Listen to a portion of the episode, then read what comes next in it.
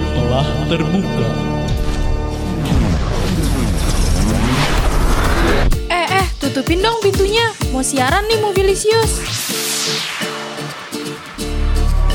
Para pendengar yang telah siap dengerin Movielicious dari jam 10 sampai jam 12 siang, Bakalan dapat info-info seputar film lengkap dan up to date only on Radio Mercu Buana.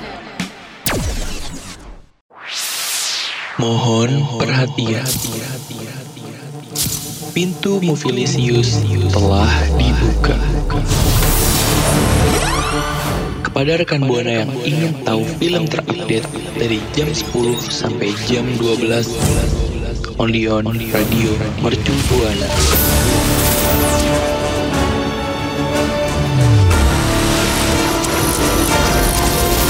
Only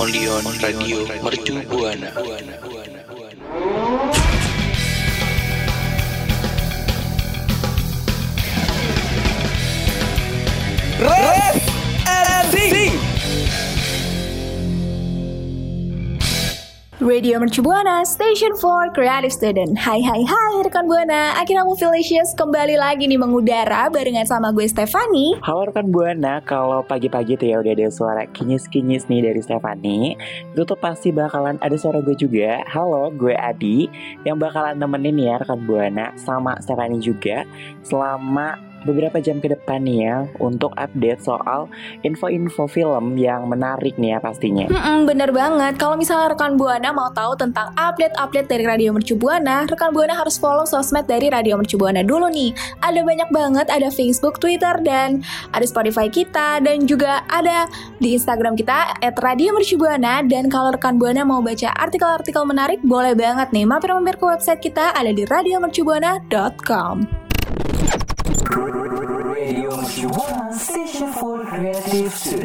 Oktober ini itu uh, menurut gue pribadi ya Stefani sama rekan Buana ini tuh jadi bulan yang penuh kejutan gitu. Baru di awal aja tuh rasanya udah bertubi-tubi kejutannya. Hmm, bener banget. Emang lo udah dapat kejutan belum di bulan Oktober ini? Udah banyak banget sih kalau misalkan di list itu tuh udah apa ya Satu album, satu jurnal nggak cukup Bener, bener, bener. Gue juga udah dapat kejutan di awal Oktober ini, yaitu tugas-tugas yang berjibun ya, say.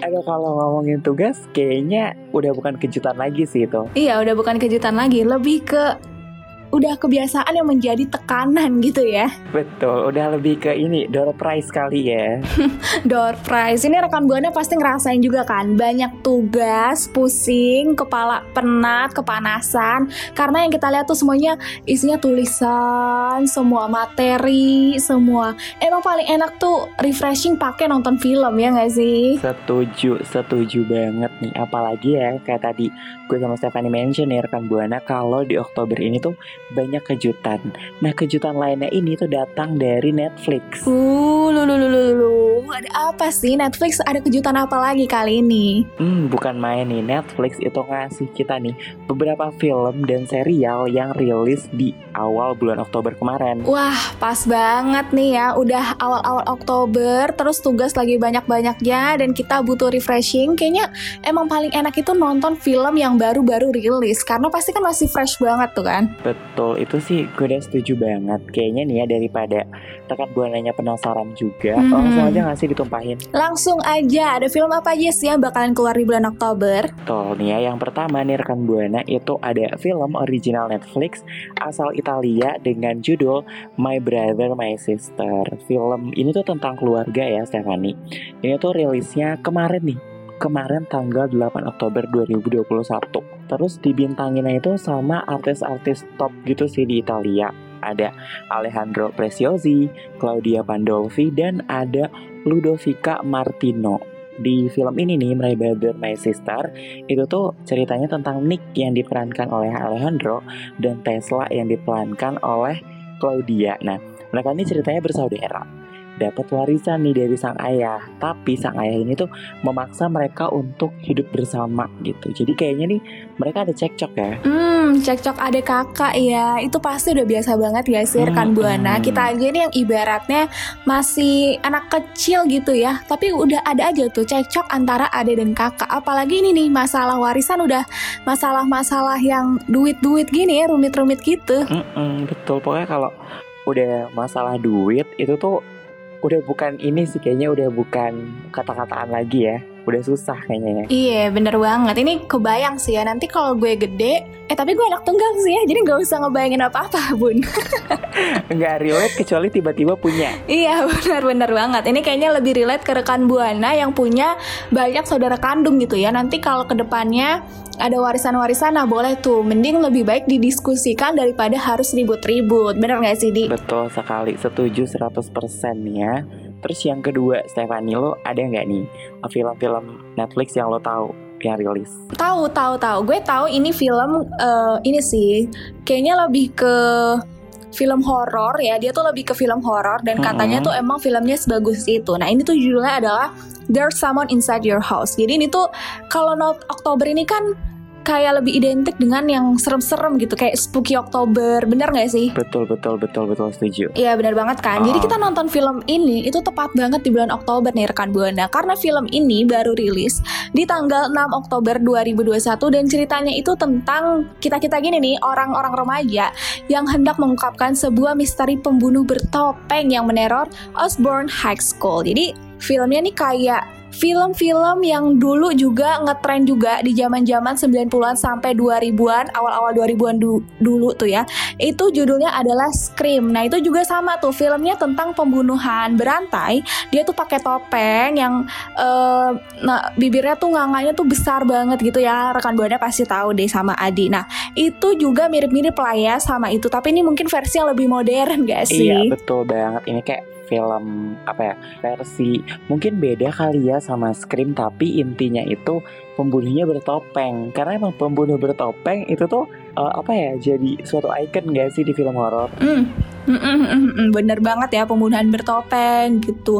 Dan sebenarnya ada juga nih beberapa kisah nyata yang di dunia nyata gitu ya. Ada juga yang memang pembunuhan bertopeng tuh ada gitu, nggak cuman di film aja tapi di dunia nyata juga ada. Nah nggak tahu deh, ini tuh niru dari film Heeh. atau film yang niru dunia nyata. Nah kita nggak tahu deh itu. atau dunia nyata yang nilu film Nah itu dia. Kalau itu kayaknya basic banget ya. Bukan basic sih, tapi kayak, nah itulah pengaruh dari media gitu ya bisa betul, betul. bikin orang-orang tuh ikutan gitu loh apa yang kita lihat gitu di film-film. Hmm, kita udah move on aja dari terpaan media sekarang kita pindah gak sih ke film yang ketiga Hayu, kita lanjutkan. Ada apa nih film yang ketiga? Film yang ketiga ini cocok banget nih buat rekan buana yang uh, K-popers sih ya, atau nggak K-popers juga tetap cocok sih sama si Mhm. film yang ketiga ini gitu. Mhm. Mungkin eh, buat rekan buana yang suka nonton Korea-Koreaan gitu, ini cocok banget nih kayaknya dia. Hmm, super cocok sih. Dari judulnya aja ini udah udah udah kayak bakalan relate banget deh. Kayak langsung dibeberin aja kali ya. Langsung aja, apa sih judulnya? Nah film ketiga nih rekan buana, oh ini serial ya bukan film. Ini kalau film film, soalnya tadi kita ngomongin film-film mulu sampai ke bawah. Padahal beda film sama serial ya. Iya bener banget kalau serial kan eh, biasanya berepisode gitu ya rekan buana. Nah kalau film itu biasanya satu kali aja gitu atau nanti ada sequel-sequelnya kayak gitu-gitu. Betul. Nah yang kali ini nih rekan buana, serial dengan judul The King of Affection. Hmm, dari judulnya aja udah agak mellow, agak cinta-cintaan gimana gitu ya. The King's Affection. Gimana sih itu ceritanya? Seriesnya tuh tentang apa? Nah jadi nih ya rekan buana sama Stephanie, The King of Affection ini tuh uh, serial drama Korea yang latarnya itu di kerajaan. Hmm. Jadi kisahnya itu kayak pada zaman dahulu gitu kali ya. Hmm, hmm, hmm, Bener-bener drama Korea atau series Korea yang latar belakangnya kerajaan itu tuh biasanya ngetren loh ya, gampang ngetren dan alur ceritanya itu enak-enak. Maksudnya tuh eh, kayak nyaman gitu ditonton, terus seru buat ditonton terus-terusan gitu. Kayaknya yang satu ini bakalan seru juga sih rekan Buana. Pasti sih pasti udah gitu nih ya di uh, The King of Affection ini tuh dibintangin langsung sama si Rowoon dari SF9. Oh ya ampun, gue tahu tahu itu yang pernah main ini juga kan, eh, Extraordinary You, bener nggak sih? Betul. Yang ini tuh drama-drama dia ini kayaknya belum pernah ada yang nggak tren gitu. Setuju setuju karena dianya aja tuh udah keren banget gitu. Kita ngeliat dia kayak, aduh keren banget nih orang satu eh, gitu. Hmm, betul banget. Nah terus si Rowan ini tuh nggak sendirian ya, karena kalau main serial sendirian jatuhnya uji nyali. Bener banget, dua jam nggak ngapa-ngapain ya kayaknya ya. Betul, lima tahun diem aja. 10 episode bengong aja. Aduh dia rekan Buana Jadi Rowan ini nanti tuh bakal beradu acting sama Park Eun Bin yang bakal berperan sebagai Lee Hui. Nah serial ini nih rekan Buana itu tuh mulai mengudara di Netflix uh, terhitung sejak tanggal 11 Oktober 2021. Asik, rekan Buana jangan lupa nonton ya Karena masih pada anget banget nih film-film sama series yang udah kita mention tadi Kalau rekan Buana udah mulai nonton-nonton ya Film-film atau series yang kita sebutin nanti Boleh banget dong sharing-sharing ke kita Filmnya kayak gimana, seru atau enggak Atau menurut rekan Buana malah ngantuk, bosen apa segala macam Boleh banget sharing ke Twitter kita Ada di Radio Mercu Buana Jangan lupa hashtagnya Movielicious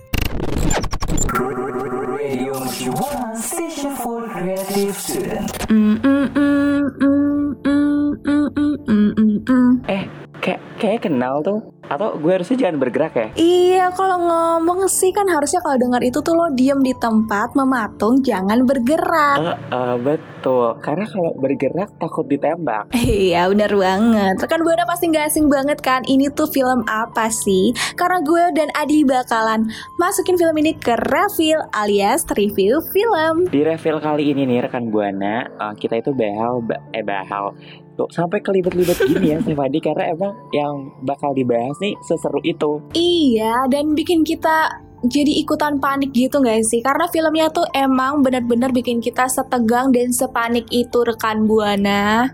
By the way ini bukan film ya, ini series, series. Mm-mm, tapi kok tapi gitu ya kalau misalkan di series itu tuh kayaknya kita nggak boleh ngomong tapi sih karena itu kan Hmm. survival ya terus kita juga kayak harus berjuang satu sama lain gak sih Bener banget. Dari tadi kita udah ngomongin kayak konsep ceritanya, tapi kita belum nyebutin judulnya apa ya. Judul apaan sih di kasih tahu ke rekan Buana. tapi eh, kayaknya sih rekan buana udah tahu Hmm. Mm-mm. udah saya pada jago meramal gitu ini pada sekarang lagi pada ngirim pesan di telepati Bener banget ya, bener banget. Emang rekan Buana nih emang ada aja gitu ya yang jago-jago nerawang, jago-jago nebak gitu ya. Dan jago-jago membaca Hmm. hatiku sih. oh my god takut banget takut dibaca hatinya Takut kelihatan kotor-kotornya ya Pak ya. Aduh dia buat rekan buana yang nggak punya kemampuan membaca, gue bakal kasih tahu nih judulnya dari tadi yang dibahas itu adalah Squid Game, serial original Netflix yang diproduksi di Korea. Yes, bener banget. Dan Squid Game ini baru aja dirilis tanggal 17 September 2021 alias pas ulang tahun gue dong, rekan Buana. Seneng banget. Oh my god, ulang tahunnya dapat Squid Game ya, kayaknya hidupnya emang survival. Oh ya benar juga ya. Jadi gue ulang tahun, terus gue nonton Squid Game yang kebetulan filmnya itu rada rada-rada gimana gitu ya. Jadinya rada gimana nih? Harus seneng, apa harus takut, apa harus nangis? Gak ngerti juga gue nih nontonnya. Mungkin ini, uh, mungkin itu adalah ini kali ya pertanda dari semesta bahwa kamu bisa dapat 456 miliar ya. Oh bener banget ya. Itu aja dalam eh, duit Korea gitu ya. Kalau kita rupiahin, uh aduh itu bisa satu ruangan kali ya duitnya ya. Hmm, apalagi kalau gopean itu bisa buat bangun masjid kayaknya. Kebayang gak sih kalau misalnya kita berdoa di bangunan itu duitnya itu hasil dari membunuh orang ya gimana itu gambarannya? Aduh emang dia benar-benar nih si bapak sutradara Hwang Dong Hyuk ini yang nyajiin uh, pahitnya realitas kehidupan dalam bungkus yang begitu manis. Kalau Squid Game ini. Setuju banget emang kata-kata lo juara nih. Tapi buat rekan buana mungkin ada yang belum nonton kali ya. Mungkin sebagian besar udah nonton, tapi pasti ada aja nih yang belum nonton. Entah karena takut atau nggak punya waktu. Nah gue sama Adi bakalan ceritain sedikit ya alur cerita dari Squid Game ini tuh kayak gimana sih? Hmm, yuk kasih tahu aja langsung karena emang ada beberapa rekan buana yang uh, milih untuk nggak nonton karena ini terlalu hype gitu kan kadang. Mm, mm, mm. Atau enggak mungkin rekan buana takut sama uh, pembunuhan, takut sama kejam-kejaman, darah dan segala macam. Itu rekan buana memang nggak disarankan buat nonton ya karena emang itu semuanya mengandung unsur-unsur kekerasan. By the way rekan buana, ini tuh Squid Game ceritanya itu sebenarnya cukup simple ya, cukup simple karena ini tuh cuma mengisahkan tentang orang-orang yang kebetulan kelilit hutang dan hutangnya banyak dan gak tahu mau bayar yang gimana, gak ada kerjaan, gak tahu mau nyari duit di mana. Akhirnya adalah nih yang namanya Squid Game.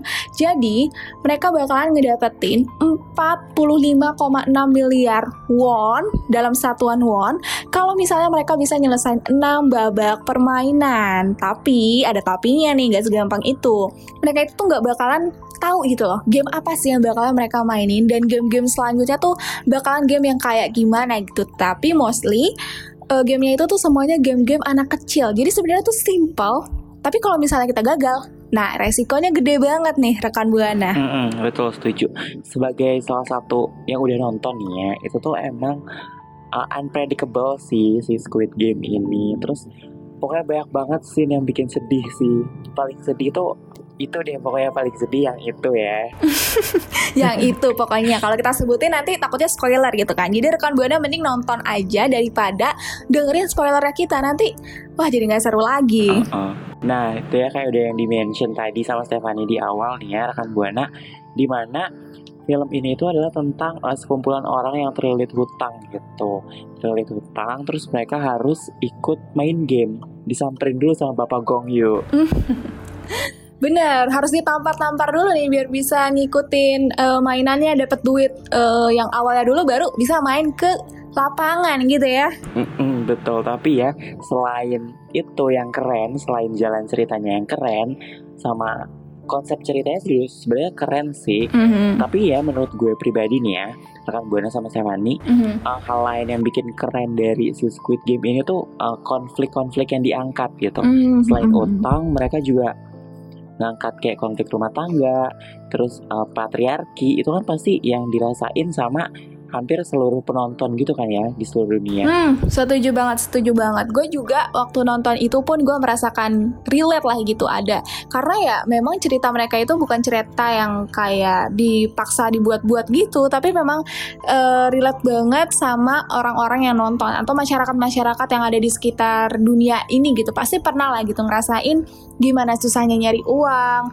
gimana susahnya kelilit hutang sampai kita bingung gitu loh gimana cara bayarnya dan bahkan sampai sampai konflik-konflik sosial yang sebenarnya sederhana gitu. Tapi ya kalau diceritain emang ya sebenarnya sekompleks itu gak sih? Betul betul banget. Terus selain nampilin konflik itu di film ini tuh juga ngeliatin uh, gimana sih sifat-sifat manusia kalau misalkan lagi di bawah tekanan gitu ini tuh jatuhnya kayak memperlihatkan uh, bagaimana ini ya hukum rimba. Bener banget, bener banget. Jadi kita tuh dari film ini tuh kita bisa tahu loh, gimana sih sebenarnya sifat manusia itu kalau misalnya di uh, dijatohin di suatu keadaan tertentu apalagi di keadaan yang paling jatuh sejatuh jatuhnya kira-kira tuh apa gitu loh yang mereka perbuat gitu. Apakah mereka setia orangnya atau apakah mereka suka membantu orang lain atau justru mereka itu kayak ular. Jadi di depan e, baik pintar gitu kelihatan pintar tapi ternyata di belakang tuh diem-diem tuh sambil menusuk orang lain gitu. Ada tuh yang kayak gitu. Hmm banyak ya manusia ular. Nagin kalah kalah banget, kalah banget. Kalau menurut lo rating yang tepat buat ini series tuh berapa, Di? Uh, kalau dari gue sih 8 per 10 8 per 10, hmm. kenapa tuh 8 per 10? Karena ceritanya emang seru, semuanya seru Tapi gantung, agak oh. gantung Banyak banget uh, plot-plot yang apa ya yang kosong gitu. Mm-hmm. Bener-bener bener. Hmm, kayak kayak nggak selesai gitu. Jadi 8 per 10 itu udah baik banget sih. Hmm, bener-bener. Gue juga sama di sekitar 8 per 10. Tapi kalau skala 5 mungkin bisa ke 4 per 5 lah gitu. Karena bener banget tadi kata Adi. Kalau misalnya kalau menurut gue emang ada beberapa hal yang menggantung gitu di situ dan abis itu kayak beberapa hal kayak masih kurang masuk di akal gue aja gitu kayak beberapa hal di situ gitu. Tapi itu balik lagi ke sudut pandang penonton. Kira-kira penonton tuh uh, suka sama jalan cerita ini dan masih masuk akal atau enggak sih kira-kira gitu. Tapi pasti ada juga yang merasa bahwa beberapa hal itu masih nggak masuk akal. Jadi balik lagi ke penontonnya rekan buana. Betul. Tapi kalau misalkan dari uh, hasil riset nih ya, Hmm. hasil aduh, ini bahasanya udah riset ya. Kayak penelitian ya, Say. Ah, ah, makanya udah riset dan udah aduh pokoknya udah tidak bisa diganggu gugat lah gitu ya dari IMDb itu ada ratingnya di 9,4 per 10 Oh, gede banget Gede. ya rekan Buana. Biasanya kalau emang rating udah 8 ke atas, itu berarti filmnya benar-benar berkualitas atau seriesnya benar-benar berkualitas dan banyak banget disukain sama masyarakat nih rekan Buana. Betul, coba itu bayangin 9,4 itu dapetnya gimana? Hmm, bener banget kan kayak hampir sempurna lah gitu istilahnya. Dan bisa buat jadi pertimbangan juga nih buat rekan buana yang masih ragu atau masih males buat nonton karena aduh ini emang seru ya gitu. Nah ini bisa jadi pertimbangan nih buat rekan buana. Dari rating gue rating Adi sampai ke rating IMDb itu bisa jadi patokan lah buat rekan buana sebagus apa sih series ini. Betul, dan kalau udah nonton jangan lupa sharing ke kita dengan cara mention ke Twitter at Radio Mercubuana pakai hashtagnya Movielicious.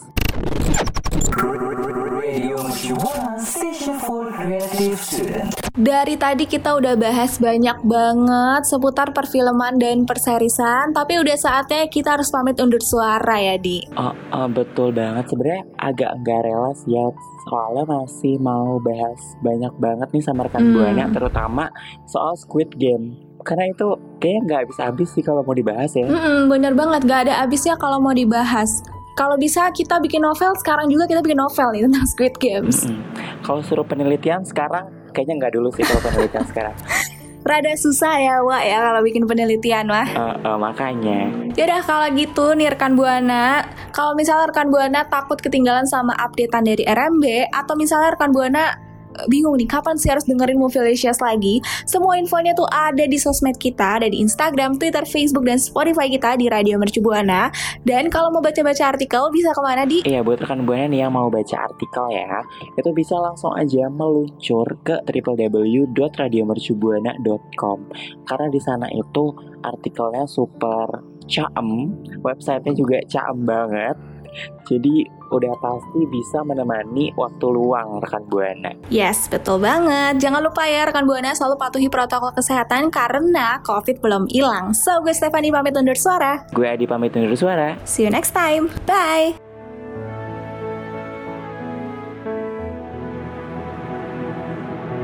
Pintu Movielicious telah ditutup. Sampai bertemu di hari Rabu, only on Radio Mercu Buana.